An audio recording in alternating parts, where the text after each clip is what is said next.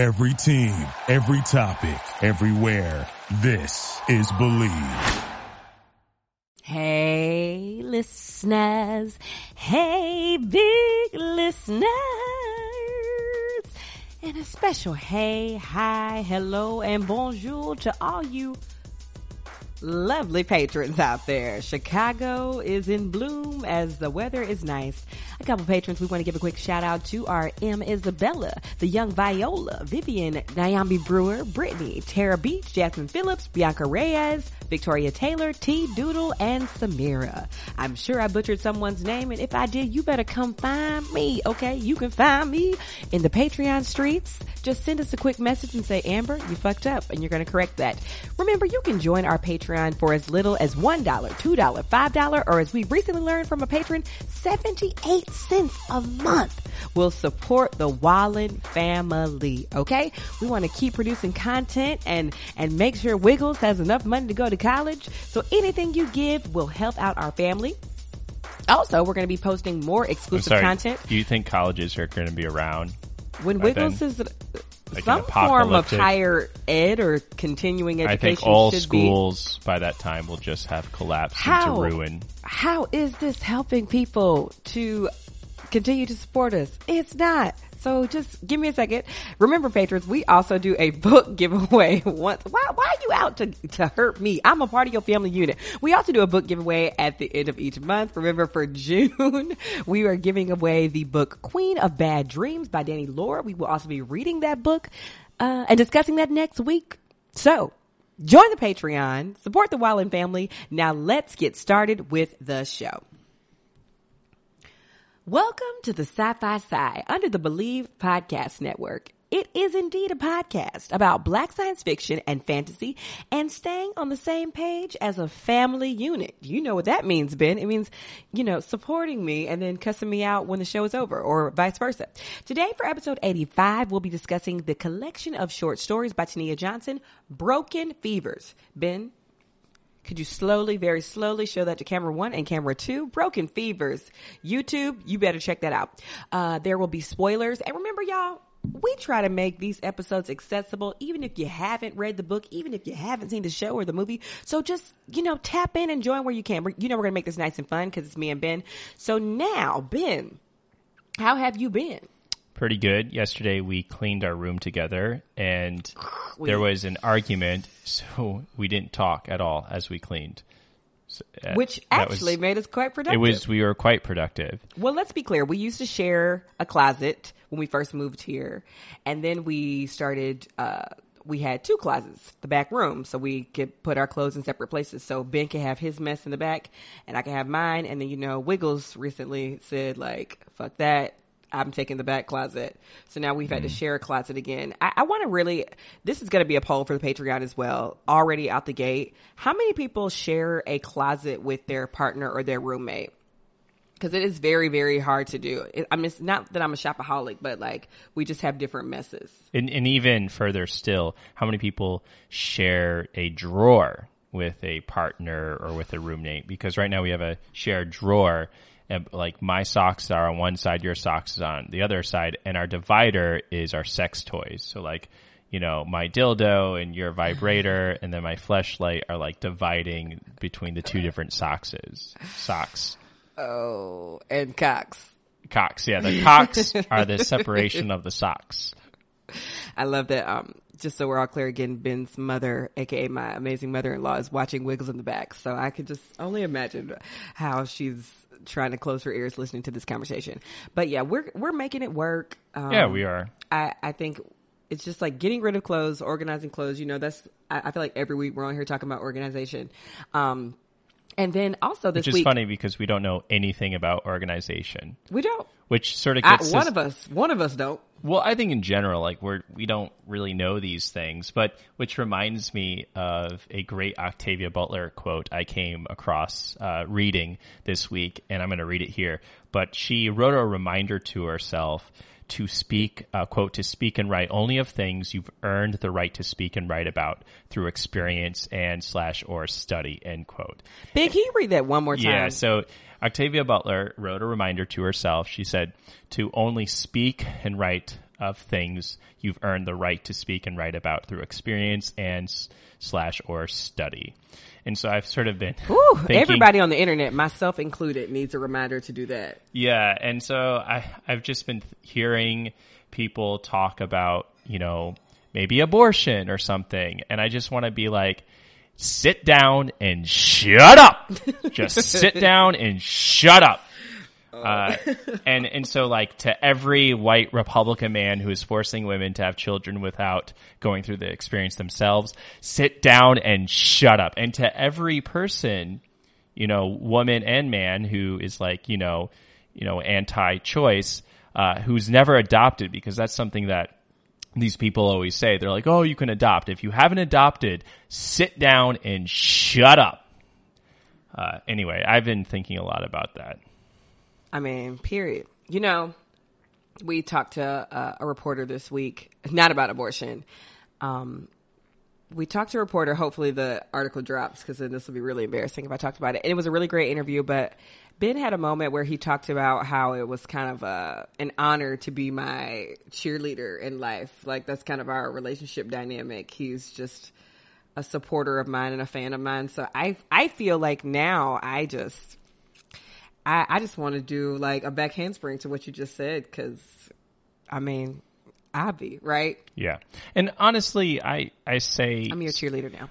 but I also say sit down and shut up to myself as much to everyone else. And I think, oh yeah, getting to the cheerleader part, you know, getting to this whole idea why certain women remain single is this idea that certain women are too strong, you know, and it, it's, it, we were sort of discussing this week, uh, the very tragic passing of a certain influencer, um, uh, Kevin Samuels, uh, which is sad that anybody dies, but I, li- I went and watched some of his videos and what he says about women shows complete ignorance of history, complete ignorance of um, social political contacts, and I'm just like, And sit his only target is black women, Yeah, yeah, who I- oddly enough is like his target audience as well. right. And but the man r- clearly, clearly, maybe has read one book by a black woman in his entire life. He really doesn't understand like politics and American history, and I, I don't know. It's so it's so fascinating to hear people talk about things in which and comment on things in which they have no right to comment on. So anyway, I, that's sort of been a theme this week, both for myself and for others. I just want to scream, "Sit down and shut up." That's it. Question: um, Ben and I started therapy this week uh, with new therapists because we got a new baby, so different transitionary periods in our life. So we were like, let's just hop on, hop back on the therapy train. Um, With how did- limited success, yes. what you talking about? You know, like, did it fix all our problems? No. I feel like premarital therapy was very. No, I'm saying just the one session, the one counseling I feel session. healed. I don't know about you. But did it fix all our problems? You know, some people go to therapy and they think they go once and they're going to leave with all their problems fixed, and they get mad at their therapist because the problem hasn't been fixed like that. Therapists are guides; they're not fucking doctors that like going to cauterize your emotional wounds. She did say we were low conflict though, and she laughed a lot. She was like, "Y'all are gonna be uh, interesting." Wait, didn't you say? Didn't you have a great idea? Like instead of uh, your your the scale, the fee scale shouldn't be based on like your income, but it should be based on. Oh, what, what did you say? I was thinking, I was like, okay, if we're low conflict, uh, do we get a discount? I was thinking that in my head because I'm like, okay, but if we're taking less energy away from you, I get it. I get it. You you have the same degree and everything, but if if some couples take more energy, can we get like a prorated situation? Uh, of course, I didn't ask her this, but I was always thinking about that. Like, if you're dealing with like high impact on the brink of divorce couples versus like couples like us where you know we're not perfect but we're arguing about like so, some more nuanced things and not more nuanced i don't want to say that Yeah, the lower impact The whole thing we talked impact. about was me not having a dress shirt to go on dates with you. That's the whole fucking conversation we had for our first therapy it session. wasn't that ben it was it the the larger picture was like i feel like sometimes i'm an afterthought to you when you just you know want to take me out to eat in everything that you just worked out in that that Yeah. was that, which is an underlying thing and we were talking about it but i but she responded to that like this is a pretty low conflict conflict. I was like, great. And obviously, I'm not going to spill all of our tea like Yeah. session one, but I was just saying, can we get a discount Yeah. if we're not using and exhausting all of your mental energy? So sliding scale based on conflict level within the couple's marriage contrasted to like your your income. Or maybe you do both, like income and level of conflict. But I mean, again, I'm not going to ask her that because I would, I would feel that, like if somebody came to my yoga class and was like, "Well, I'm pretty flexible already. Do I get a discount?" I'd be like, "If you don't sit, sit down. Let me do it like this: sit down and shut up." That's what I would say. Anyway, what were you saying, Ben? Oh, uh oh yeah, last week talking about things in which people comment on which they know nothing about. I think You last, trying to help me breastfeed? Yes. And last week we talked about tubes being tied and then untied. They can actually be untied. And we had, we are trying to have a conversation about that in which we didn't know anything about. So later I looked it up and uh, you can get your tubes tied and you can get them untied. So a little update from last week. Are you hinting that I should do something? Nope, or you're not just at okay? all. You remember when I told you as I was having labor, and Oh yeah, just you just know, funny. like hour 48 or so, I was not only regretting having sex with men, I was fully regretting going on a second date with Ben. That's where I was. Um, that's how painful labor was. I don't, I don't know what I was thinking.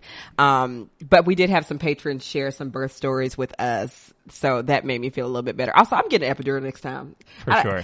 I, I swear we're going to talk about the book, but you know, we always shoot the shit at the top of the episode, but Yeah, I, let's. I was trying to be Wonder Woman at this bitch. I mean, to that point, let's actually jump to the section. The patrons got a point. Uh, so there's some really great stories in the Patreon about this, but one of them, um, Princess Nelson, uh, Who's super active. Shout out to you, Princess yes. Nelson. Uh, yes, I love, I love when people send us messages and comment and uh, it's absolutely fantastic. So this actually really stuck out to me, um, where Princess, uh, Nelson was in so much pain that the nurses told her to like quiet down.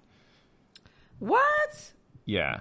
Ew. like so so some Oh, of these like intense birth stories uh somebody else this is funny um, Nurses, just put some earplugs on. Like it, I'm sorry, but it is painful. I was, I was loud too.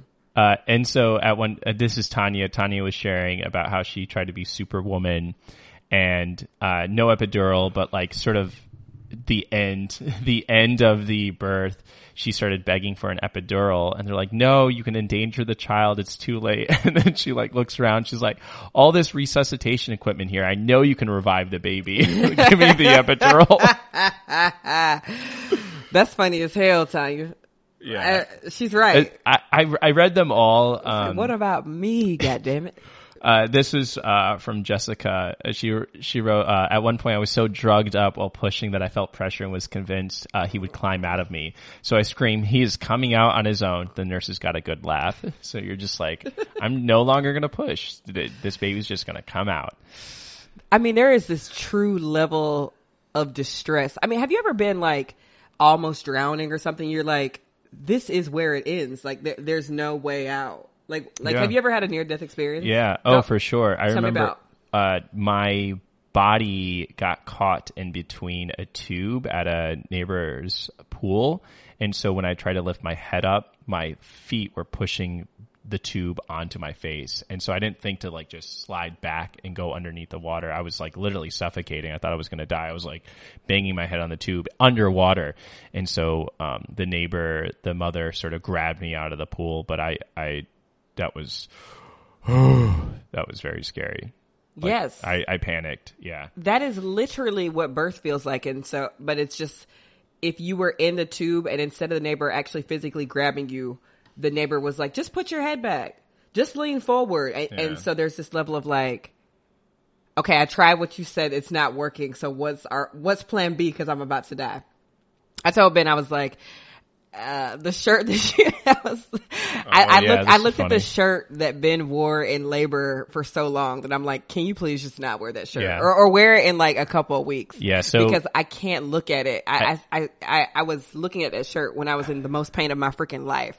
So please ditch that. You know, it, and it, it's added to the list of like his 15th draft fit shirt. Yeah, so I did. I'm taking that shirt. I took that shirt and I put it in storage for a later time. It is from a um, a half marathon I ran that I ran really well. I think I came in third place for that one. So I, I don't I didn't want to get rid of it, but for Yeah, you I would I, I, would if yeah. Um, Just also, it's, it's, it's I don't I, I don't wouldn't even say it's like traumatizing triggering, but something does trigger me when I see that shirt. I'm like, oh, that's the day I was in pain. I I started to realize how triggering some of these things can be just from reading parenting books or pregnancy books or partner books at when you were pregnant. And so one of the books I was listening to, um, Circe by Madeline Miller, and it's a retelling of the the Greek goddess Circe. But in that, Circe, the goddess, has to like give herself a C-section on her own. She like cuts her own body open, and it's Fun. so horrific, but also in beautiful, but also awful. And I wanted to like, I was like, oh my gosh, like I want to talk to this scene with Amber, but you were pregnant at this time, so I haven't brought it up until now. And so I might, uh, I'm going to show you that passage, or maybe recommend you read the book. I can do it now, especially now since I can like walk again and poop again, Good. and, and things are good. Um, not that I had a C-section, but I'm. I, I don't have any regrets about no epidural. I'm getting it next time, but my recovery has been super quick. I will say so. That's that. Uh, our next part of the show is the part where you can help us out. Podcast reviews. So For our fragile egos. very fragile. Our, you can do Apple Podcast reviews. Um, we our goal is to hit one thousand of those. I think we're about at four fifty. yeah. yeah. So my goal was 10,000 by the end of the, The summer, summer, but Amber right. said that was let's be unreasonable. realistic. So let's we can get to a thousand. Okay, we got two awesome ones right here. Here we go. Five stars. Longtime listener, first time commentator. This why am I already fucking up? Okay. This podcast is a boom. Now that I have your attention, I just wanted to say this podcast makes me smile whenever you upload because I get so excited. Amber and Ben are two of my favorite personalities and I love how you two have made me enjoy one of my favorite hobbies. The two of you have given me perspective that I have never thought of before and make me feel safe and included outside of my echo chamber. Much love, life, I don't know if it's light, and happiness for your family. Thank you so much. That one was from CPAC via Apple Podcasts. We have another one. Mm. Oh, I just love these y'all. I just love y'all. I just feel like an auntie. This podcast is a delight and wonderful listen. Ice machine. Though it is my personal belief that horror movies should not exist as a genre, Amber's effervescent voice and spirit create a wonderful experience to sit back and provide insight into science fiction, fantasy, and horror media I would not have known of. I'm still not watching horror movies though. Good, good. And this is my favorite part of this uh, review. ben is there. And even though he doesn't enjoy musicals like some sort of uncultured barbarian, he lends his quirky energy and passionate opinions to help architect an amazing podcast. That was from Satire Bow. I'm, well, I, I might have probably mispronounced that, so we're going to spell this correctly. S A T Y R B E A U X. Ah, I the I mean, if you're looking at the YouTube, the grin on my face reading, and Ben is there. That that that warms my heart. But again, Ben, it's it's not about you. You're my cheerleader. You said, or you said the other day, you're like, it's really the Amber Show starring Ben. Yeah. I think I also described it as I play second fiddle, you play first chair. Yes, yes. Back you like up. that guest star. You know how, like, on Family Matters, they were like, oh, wouldn't it be funny for a guest star named, like, Steve Urkel to be, like, one of the kooky Yeah. neighbors one day, and then one day it becomes basically like, this is the Steve Urkel show. Yeah. Like, it wasn't even called that. It was called Family Matters, but people, people forgot. People forgot. Uh, anyway, let's take a quick break. We're going to check on Wiggles in the back, and we'll be right back to talk about broken fevers. Before we continue with the show, I wanted to talk a little bit about Noom. Noom uses the latest in behavioral science to empower people to take control of their health for good through a combination of psychology, technology, and human coaching on their platform to help millions of users meet their personal health and wellness goals. A lot of people face pressures to change themselves to fit other people's expectations, and the more freeing solution is to find things that work for you. Noom understands that everyone's weight loss journey is unique, and what works for someone else doesn't mean it'll work for you. That's why Noom's approach adapts to your lifestyle. It's flexible and it focuses on progress, not perfection, allowing you to work toward your goals at a pace that's comfortable for you. Noom Weight makes it easy to start your weight loss journey and stay on track with personalized lessons that help you gain confidence and practical knowledge, one-on-one coaching, and a cognitive behavioral approach that teaches you how to be mindful of your habits. 75% of Noom weight users finish the program and more than 60% of users that engage with the program kept the weight off for a year or more. So start building better habits for healthier long-term results. Sign up for your trial at Noom.com slash bleav. Again, that's Noom, N-O-O-M dot com slash bleav. All right, so we are back. So you know, I earlier I made a joke about maybe Wild not being able to go to college, and that would be like a post-apocalyptic world, which most of the stories in this collection that I'm holding up, Broken Fevers, a bunch of them are post-apocalyptic. So yeah, like one of the, the stories deals with a world in which a cloud hover, hovers over a city and the rain just keeps falling and falling and falling and the rain makes people go absolutely feverish. And that's sort of where the title story, story uh, broken fevers comes from which is all part of a, a genre called cli-fi. Have you heard of cli-fi? No, but I like the sound of it, and it's right away I know what it's about. what's it about? Just like climate, and yeah.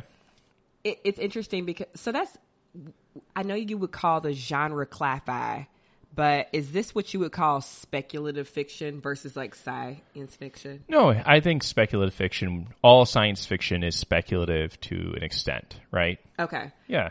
Well, this, like I said, um, I'll, I'll get into one of my favorite stories in a moment, but there was one story that I really enjoyed where I was like, wait, what part of this is science fiction? Oh, yeah. And you had to sort of point out to me, like, this one little piece of the story, like this one almost throwaway line is what makes it cli-fi or sci-fi. Yeah, so there's a very short, short line um, from the the title of the I think the short story is called "How the Carters Got Their Name," and it doesn't really feel like science fiction, but there's a single line where it says that uh, uh, cattle has become harder to come by, and everyone needs to start planting their own garden in these times. And that line in and of itself tells you, oh, you're in a United States that is very different than the one that we live in now, Right? Here's the one line, the one literal line that makes this whole story, like this, you know, five page story, sci- cli-fi, is even in these food lean times when gardens were a necessity and livestock a luxury, he would rather go quietly hungry than eat them. Talking about tomatoes. Yeah. So I that ah, that's the subtlety of science fiction, right? And uh, so yeah, what what do you think about um, all these like pretty grim stories? It's a it's a grim collection. It's like hundred- 130 pages. It is one of my favorite collections that I've read this year, though. I've loved. I love every single story. I, I can't believe this book doesn't have an audio book. I can't believe not more people are talking about it. It is such an incredible collection. Um, but yeah, would would you think about these sort of depressing stories? Um, I really enjoyed this collection of short stories. And like you said, it's kind of like, this is kind of like a hidden gem. I remember you came home from the library and you were like, we're going to read. And I was like, no, because it's so hard for me to like, not only is it hard to just pick up a book and physically read it, but with the breastfeeding and the new parenting transitions, like physically like holding her in my hand and and trying to turn a page is hard right now. So a lot of these stories been read to me, um, and I read a couple just on my own. But I, I these are the times where I'm so grateful that to have you as a partner because I'm really glad that you pushed me to read this because this was so necessary to read. How the Carters got their name was my favorite short story, and you'd you'd hear that. I only say that because you'd hear a story called "How the Carters Got Their Name," and and um, because Beyonce and Jay Z's last name are Oh, yeah. Carters, you just kind of associate the name the Carters with opulence at this point of just Yep. like where we are. I'm sure anybody listening is like, yep, I would have assumed that too, but it's actually this super sad story. I'm, can I spoil? Yeah, with spoilers are all around. It's actually this really grim story of this little kid named Ezekiel, and he's hanging out with his grandma. And they're, you know, bopping around the garden and things like that. And Ezekiel's c- sort of wondering, like, Ezekiel's mother is dead, and his father left him years ago. So we we've sort of seen the stage set for a, a grandchild and a grandma bonding and saying like, "Well, how did we get our last name?" Well, talk to me about my family heritage because you know I don't know. You're you're my only ancestor that I have contact with right now, and his grandmother tells this story about how years ago this overseer took this little girl in the night, or these overseers took this little girl in the night, and this little girl's mom was so distraught about this that you know typically in I think this was slavery right? Um because Yeah. yeah because I said overseers. And this the mother of this daughter was so distraught about this. She's like I'm not taking this crap. So she like just takes on this uh about four white dudes like all on her own. I mean she's like kicking their asses too and so she's battling them, she's fighting them, like she's not letting anybody get to her little girl. Whereas typically they describe it as like slaves will have to let this go, like things like this happen all the time. But no, this mama wasn't having it. So I was which which is sort of a myth. There are actually most people just know of like Nat Turner's uprising or John Like Brown's. revolts. Mhm. Yeah, but there was quite a few slave Oh, for sure. revolts, like many and and groups of slaves, individual slaves. Um, absolutely, yeah. So co- yeah, we're not, on. you know, you remember when Kanye was around, like slavery was a choice. It's like fuck off. Yeah. Like there were people were fighting back. Anyway, people were fighting and being be- killed. besides the point, but keep keep going. So this mom is fighting like four brutish white dudes at a time, and she's fucking winning. And then one white dude comes up and just The head, I think the mas- the master of the house. the master um, shoots this woman and kills her, and the other slaves bear witness to this. And again, instead of, are you rubbing my back, or Yeah, you want me to move a little closer bit into closer. the mic? Yeah, a little bit closer to the mic. Sorry. You interrupted my my slave uh, retelling of this. I just want people to catch catch the story. Sorry. No, you get. I understand. Um, so Come this on. white man comes and shoots this this this woman who was trying to save her daughter's life, and she passes away. But it's just very violent, and very graphic. So the rest of the slaves bear witness to this, and they're like, "Fuck that shit!" Right? So they all rise up, and and it becomes this major brawl. Um, and sadly, sadly, a lot of these slaves die in this fight. Um, and this one guy who's left is left to then load up these bodies on this cart. And so th- the name the Carters as a last name came from that. Because in these times, you know, if you were a baker, maybe your last name was Baker, and if you were a cobbler, your last name was Cobbler. So it was this very grim story of how the Carters got their name because of this these dead bodies being piled into a cart, and that's how they got that last name, the Carters. Um, and as I know that sounds super bleak, and um, but the story was so well written and well done and so powerful that it it's it's worth reading if you if you get your hands on this book and it, it, I don't know. I, I don't know if there was a glimmer of hope in this story but there there's a subtle hope in this story right? Because Ezekiel is there. He is a descendant of these super powerful slaves. And even though it was um these slaves were brutalized and to their death in the end, as, as we all know, like many of our ancestors or many of my ancestors rather, um, we we still somehow have these stories of a grandma passing these stories down to a child. So there's even in this darkness, um, just a a little bit of light.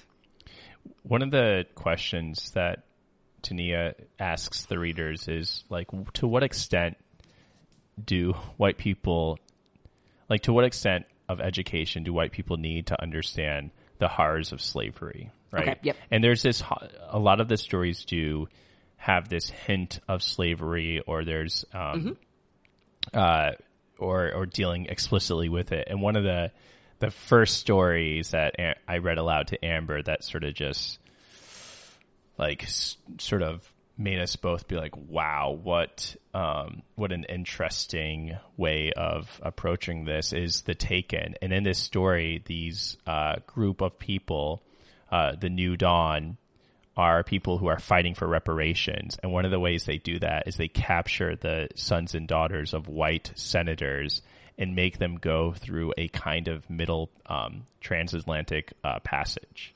And so they make them like live in these tiny little uh, areas and force them to teach them the horrors of slavery like and the need yeah the need of reparations and so one of the questions is like how far will it take for anyone to recognize the horrors of slavery because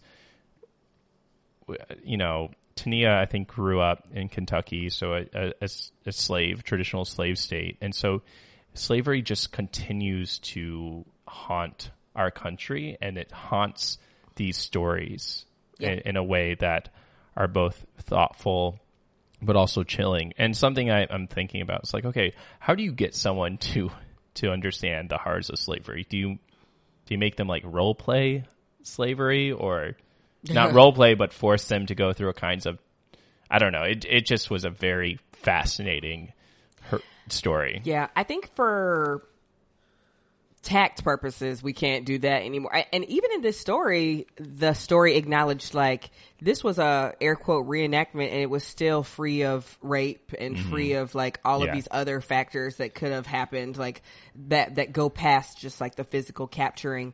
Um, but oh, what was I about to say? I just lost it. We were talking about making someone re- oh yes do you remember that that older white lady i want to say her name is jane elliott but i could be fucking this up but what she would essentially do was she wouldn't do slave reenactments but she would do exercises Oh, for like- white people to Like understand all the all the kids with brown eyes are and green- bad. yes, yeah, green yes. eyes. Yes. And you would watch so quickly the classroom implode because it's like, why won't you let me speak? I Yeah. have like it. You know, it was best for like white people to sort of experience that, understand it. She even went on the Oprah show and did it, but that's like the the biggest example we've seen and and and experience and no matter how many times she demonstrates the experience it goes by the same every single time and even though i, I don't know like it, it's like that go those clips go viral and they're and the people in that room are taught a lesson that day but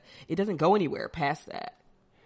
Let me get this lady you know, I, you I, I I remember uh, one of the um, the other stories it deals with in sort of a post-apocalyptic world where uh, this is uh, where black folk um, have started to genetically genetically modify their children to make them stronger to fight back like a third uprising of the Ku Klux Klan. This is um, sort of a in a United States that is sort of like post capitalistic like you know deterioration and this story was absolutely fascinating because it sort of asked the questions like how far would you biologically modify the genes of your children for the protection of yourself and so this woman Thelma gets you know she ends up having three um, uh, children, three boys, and she modifies them to be like strong and tough, and they end up like helping other people in the community. And actually, the birthing scene in there, there's a phrase where she says, um, when she's giving birth, because she has triplets, they says, uh, uh, that she they peeled the doctors peeled Thelma back like overripe through overripe fruit to describe her birth, like a C-section. Like I uh, just sort of there's language of that throughout uh, because Tenea Johnson, I think, is a word mastersmith in a lot of ways. But I guess like Tenea is such a wordsmith. It's like I can get through the violent, chilling, just gore. It's it's a it, like There's some when gore, she yeah. described this woman being shot and like bits of her splattered all over whatever. oh yeah, it was and so- how the Carters got their name. Yeah, You you almost it transcends being traumatized by it because it's so brilliantly done. Is that a thing? Yeah. Well, uh, it's giving language for the emotions and feelings. And when people, you know, biologically or, or emotionally, when we're able to give emotions or feelings uh, words, emotions, and feelings. It's a way. For, it's easier way for us to process this. But uh, it's sort of the question I had for you is like, how would you modify Wild's genes so that she became stronger or that she had certain traits? Like, what are your thoughts about modifying our next child? I think we do that anyway. Like, right? No, no, I'm I'm saying like literally. You mean like scientifically, like So- in the petri dish? Yeah, so there's a film called Gattaca, and in Gattaca, in the you know you have children in an external womb, and you can say this child is not going. This child's going to grow up to be six foot, you know, three, and have these kinds of muscles, and have this kind of blue hair or blonde hair, or whatever blue hair, or you know. So if you were able to genetically modify, mm-hmm. like, w- would you do that I think I would have to be more musical, to be smarter? this is gonna sound meh, but I think I would if I already knew that the sex of the child was female. What do you mean? Oh, oh, well, you can change. You can change the modification. You could choose male or female. I would genetically modify the child if I knew they were going to be female. If if if we decided we wanted the child to be a female. Oh, so yeah. So you you think it's okay to like, w- because when this technology comes, because it is coming, we're going to be able to pick and coming, choose. right? I would just I- need just the way the world like Well, it's interesting because Thelma's motivate. for sure. Yeah, and Thelma's motivate uh, like motivation is to save herself from this rise of this like third KKK. You know, Yeah, um, which is a good motivation. But I, I, what what are you wincing about? yeah. I mean, if the technology is there, If if I if I if I said like I want to have a girl, which I do, and I, I one I have one, and two I was super excited about that. I mean, you know, it doesn't matter, but it's like just the way the world is, and like what we know about like women and abuse and things like that. If if it was a girl, I I would want to physically make some adjustments mm. so she could kick some ass against like predators and the and the rise and the other rising of the KKK potentially. You know, like that's just the real deal for real of it. I, that's sort of a question that I don't know how to answer, and that's what this, Well, a lot of these you- stories sort of bring up. Yeah. I know. This well, story- well, because like. I don't believe in gender in the way that For sure. we uh, force so many people to believe that gender is a. I think it's a social construct. It's not necessarily based on you know your sex assigned at birth kind of Yeah, thing. I'm here for and that. And so, um, making that. It's like, do you le- like, do you choose the sex of your child to be a sex assigned male or sex assigned female, or do you uh, choose your child to to to be uh, intersex, right? Like so that Right. or or I, I don't know, or maybe God, like because you're making this decision to determine your child's life or how society is going to believe Yeah. them before they're even born. That For which sure. doesn't seem fair. Right. I just think for me it's it it's less about that and it's more about like just being physically strong enough to protect yourself from the monsters that exist out there. You know what I mean? There are monsters that exist out there. Talking about uh, taking things too far, performance art. The first story in here is When called were we Bear. talking about taking things too far? I guess yeah, yeah, like genetically modifying your children. How much is too much? How much is too little? Right? Like, Right. Is it ethical to gene- genetically modify them? It's like, is it have, ethical? Maybe not, but I think everybody would equip their child with as much as they could if given the choice to. Yeah, I think the question also becomes even more interesting when you deal with like mixed families, right? Because you could modify your child to have green eyes instead of brown eyes, right? Or you, Oh, ew. yeah, if you want, yes. Yeah, no, I'm not here for that game. I'm Yeah. here for the like survival of the fittest, and I want my child to survive. Well, yeah, but that's again, you're you are. I guess a blue eye in- would be. you're you're coming in with a preconceived notion that strength is uh, foundation is in physical strength, right? Right. Which is a bias, a, a social bias that you have. I feel like they're.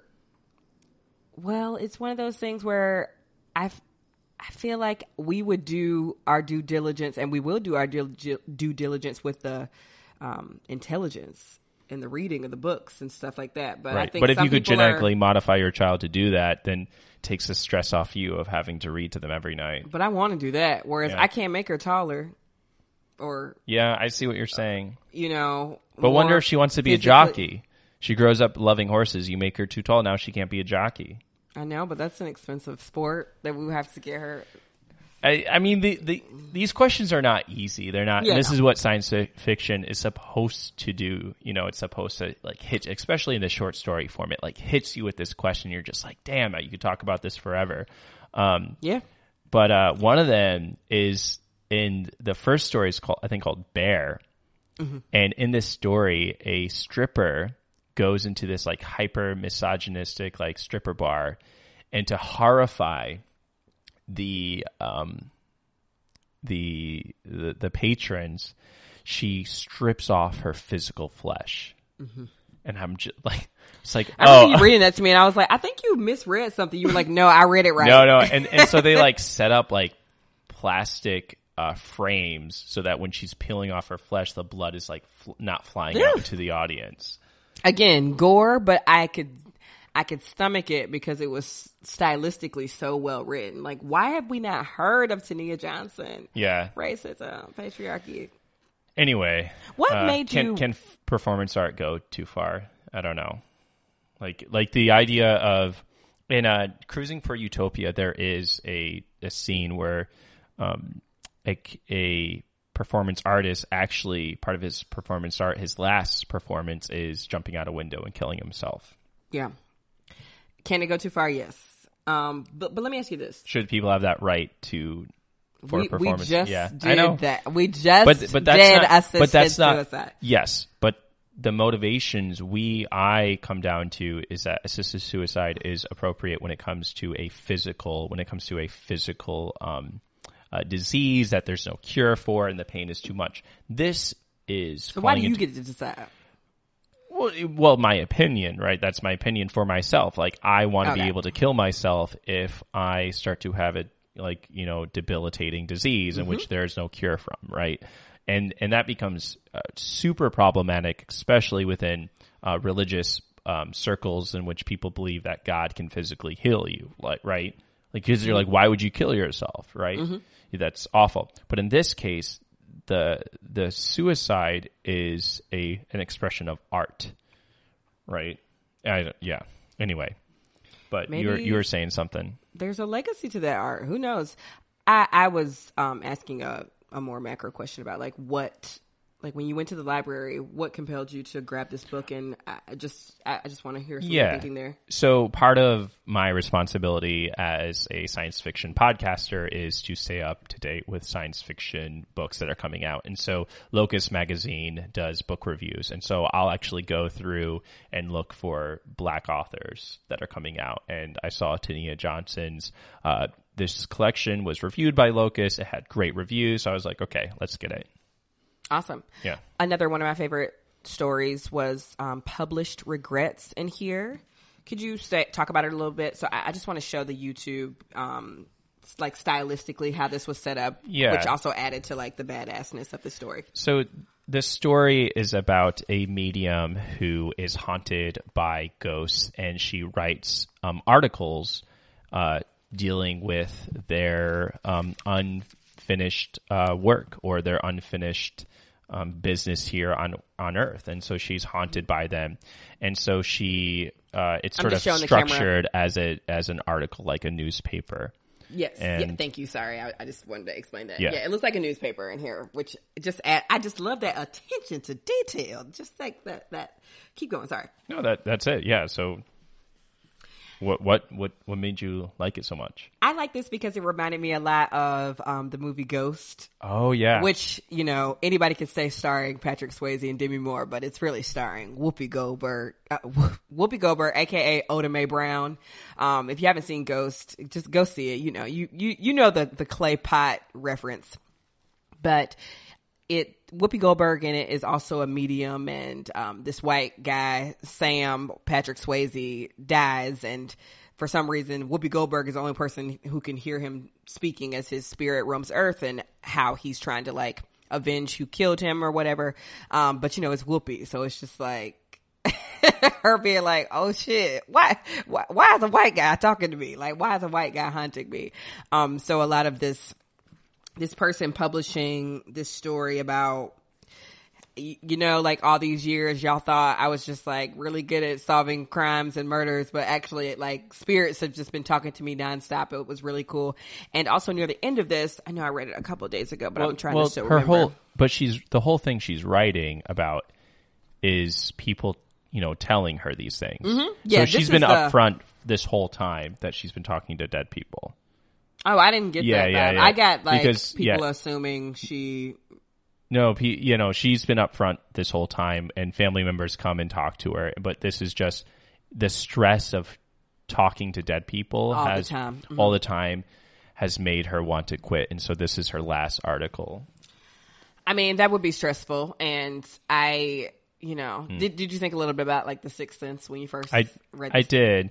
I I just also thought because that's like a, the stress of seeing dead people. But yeah, Well, for the I never thought that a medium could be so stressed out by having to talk to dead people. Like I thought that anxieties, like bringing in anxiety, is not something that you think about when you think about mediums. Um, or uh, yeah, and actually, she does it again in a later story, where in the Deep Night, where it's a story about a grandma, a mother, and then a daughter, right? And we'll, we'll um, I think Evangeline is the daughter. Forgot the other names, but Evangeline, the daughter, is as a young child is showing this ability as a medium. Her mother is like, "No, don't do that," and the grandmother's like, "No, you need to teach your daughter these ways." But the mother's like, "No, I'm going to hide that past to her, and I'm actually going to hide." My own powers as well and she tries to like Halloweentown.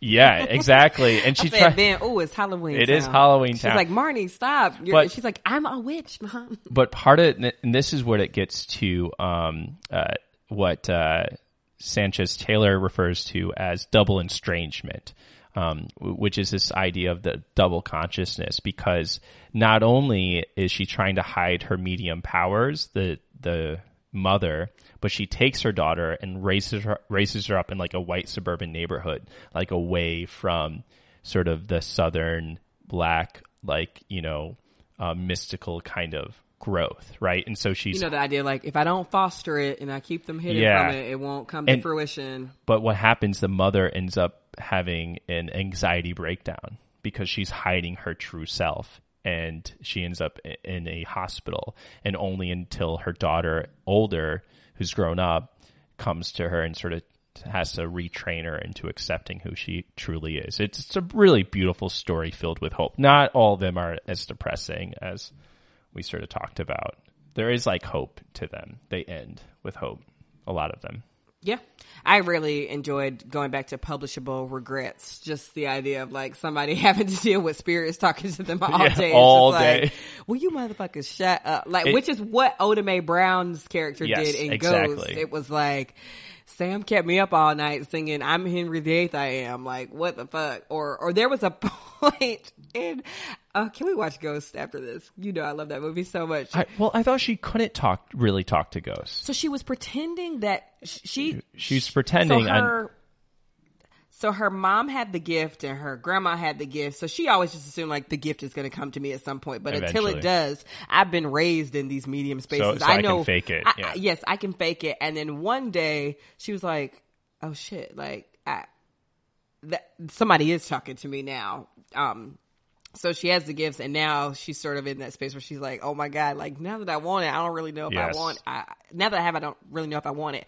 And at some point, it's only Sam Patrick Swayze that's talking to her, but eventually, other ghosts catch wind that like, "Oh my god!" Like, Oh, yeah, you yeah. can get so. So at some point, like That's she's just surrounded by all these black ghosts, and she was like. Sam, I got ghosts from Jersey up in here talking to me. Like, wh- wh- who did you tell that I so, could do this? Oh, that's you're right. Okay, I have seen Ghosts. I think I watched it with you.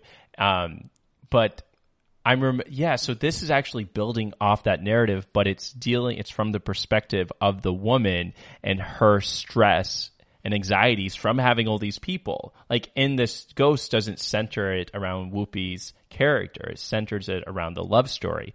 And this short story centers it around the woman, the living woman who has to deal with all the death. Right. Oh yeah. Oh yeah. What a great like flip of that that story. Fantastic. It is. It which is- which It's is a very com- Oda She she's taking a lot of these tropes. Another um, sort of common science fiction trope is like teleportation, and I always think of teleportation like Star Trek, and it's like really cool. But in this world, this sh- story is called Foundling. Foundling, people use teleportation to steal little girls to put them in like sex trafficking, and you're like, of course, if teleportation existed. People would do Use this to kidnap to and- kidnap, and to steal art, and to and Traffic, it- oh yes. my god, like Correct.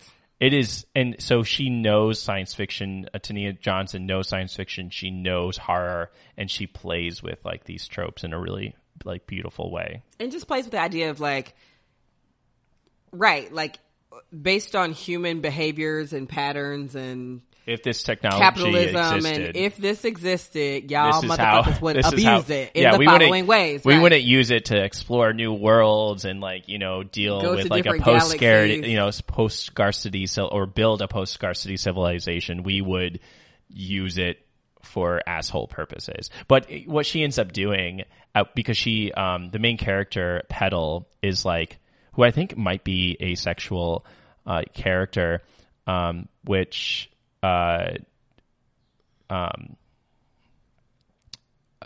uh, sorry, I lost my train of thought. So, uh, Petal is Petal- a, a sexual character asexual, asexual asexual, sorry like, like coming to, and and I think, like a space sexual I was like what No, no, that? asexual as like a sexual identity, which Yeah. I think last week I made a comment that was like in a lot of relationships, people, uh, there are theories that there's always some sort of sexual tension, but of course that sort of, um, uh, races asexual people, right? Because Go ahead, yeah. check yourself. So I, I just wanted to remember that, and so Petal, I think mm, you could read Petal as an asexual character, but Petal ends up at the end of the story end up uh, who's like this she's this masterful um, teleportation uh, technician because you have to know calculus and you have to know how to like run things so she uses um, her powers her ability to like teleportate teleport like these terrible sex traffickers into like the middle of a storm to kill them makes sense to me so I don't know. It, it again, the story ended. uh, That please read that story. There's a lot to it, but it ended with like some justice. If you think killing people is justice, which politically and sort of you do Yeah, human, you I do say- not. yeah. I do not believe You- in. you- you're saying the death everything but penalty for for anybody. So, but I don't know. but do you It was believe satisfying. killing a motherfucker is necessary at times Yes, I killed them. What is yes, that? They, yes, they deserve to die, and I hope they burn in hell. Yeah. a time, Time to to kill. Kill, John A Grisham. to kill. Oh, well, you're like the only person that's read A Time to Kill. I have read it. I I read. I was, I I've was re- referencing I read the a, movie with I Samuel read a L. lot of John Matthew Grisham. McConaughey. well, this has been a real treat. Um, I miss Wiggles, as Yep. I do. We love being her parents, and I. There were times where she was a little bit fussy, and you would start reading, or I would start reading, and she would. She would. She'd she was, calm down. I, I have to believe that she was listening to the power of science fiction in Cli-Fi. Uh, yeah, cli-fi horror. Uh, that's what we're gonna raise this beautiful human up on. Oh, and with that being said, Ben, why don't you warp up the show? All right, you lazy motherfuckers. In Whoa, conclusion, whoa. who are you talking to? uh, the listeners? Certainly not the listeners. me too. Anybody who's like feeling like "Ah, I can't read a book, Oh, okay. That's You know. that's different. uh, because I'm I'm also there. Should I not say that? You're also what? Uh, some yeah. Sometimes I'm like I don't want to read. I just want to sit and watch TV. Listen, Ooh, You should read Broken Fevers. It's only 130 pages long. It's a beautiful collection of short it's stories. fancy, honey. I'm showing the It's, camera. and and you could sort of sit down and read a story in like 10 minutes. Um, Amber and I had a lot of fun reading it. Uh, we are, we are both been a little bit lazy motherfuckers lately. We just had a baby. We Oh did, but when it comes to reading, we've been a little like I've fallen behind some of my reading. You know, and it's been a struggle at times, but please read this book. It's beautiful. We had a lot of fun. Thanks, Ben. Thank you so much for listening to another episode of the Sci-Fi Sigh Podcast. Up next, we'll be discussing another book, but it's a comic book this time. The comic book is Queen of Bad Dreams, written by Danny Lore, and that's also the book we're going to be giving away for June. So be sure to pick up the comic Queen of Bad Dreams, written by Danny Lore, and we will see y'all next week for the show. Bye, y'all. Thank you for listening to Bleav. You can show support to your host by subscribing to the show and giving us a five star rating on your preferred platform. Check us out at Bleav.com and search for B L E A V on YouTube.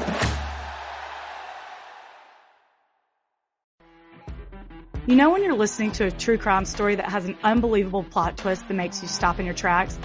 That's what our podcast, People Are the Worst, brings you with each episode. I'm Rachel.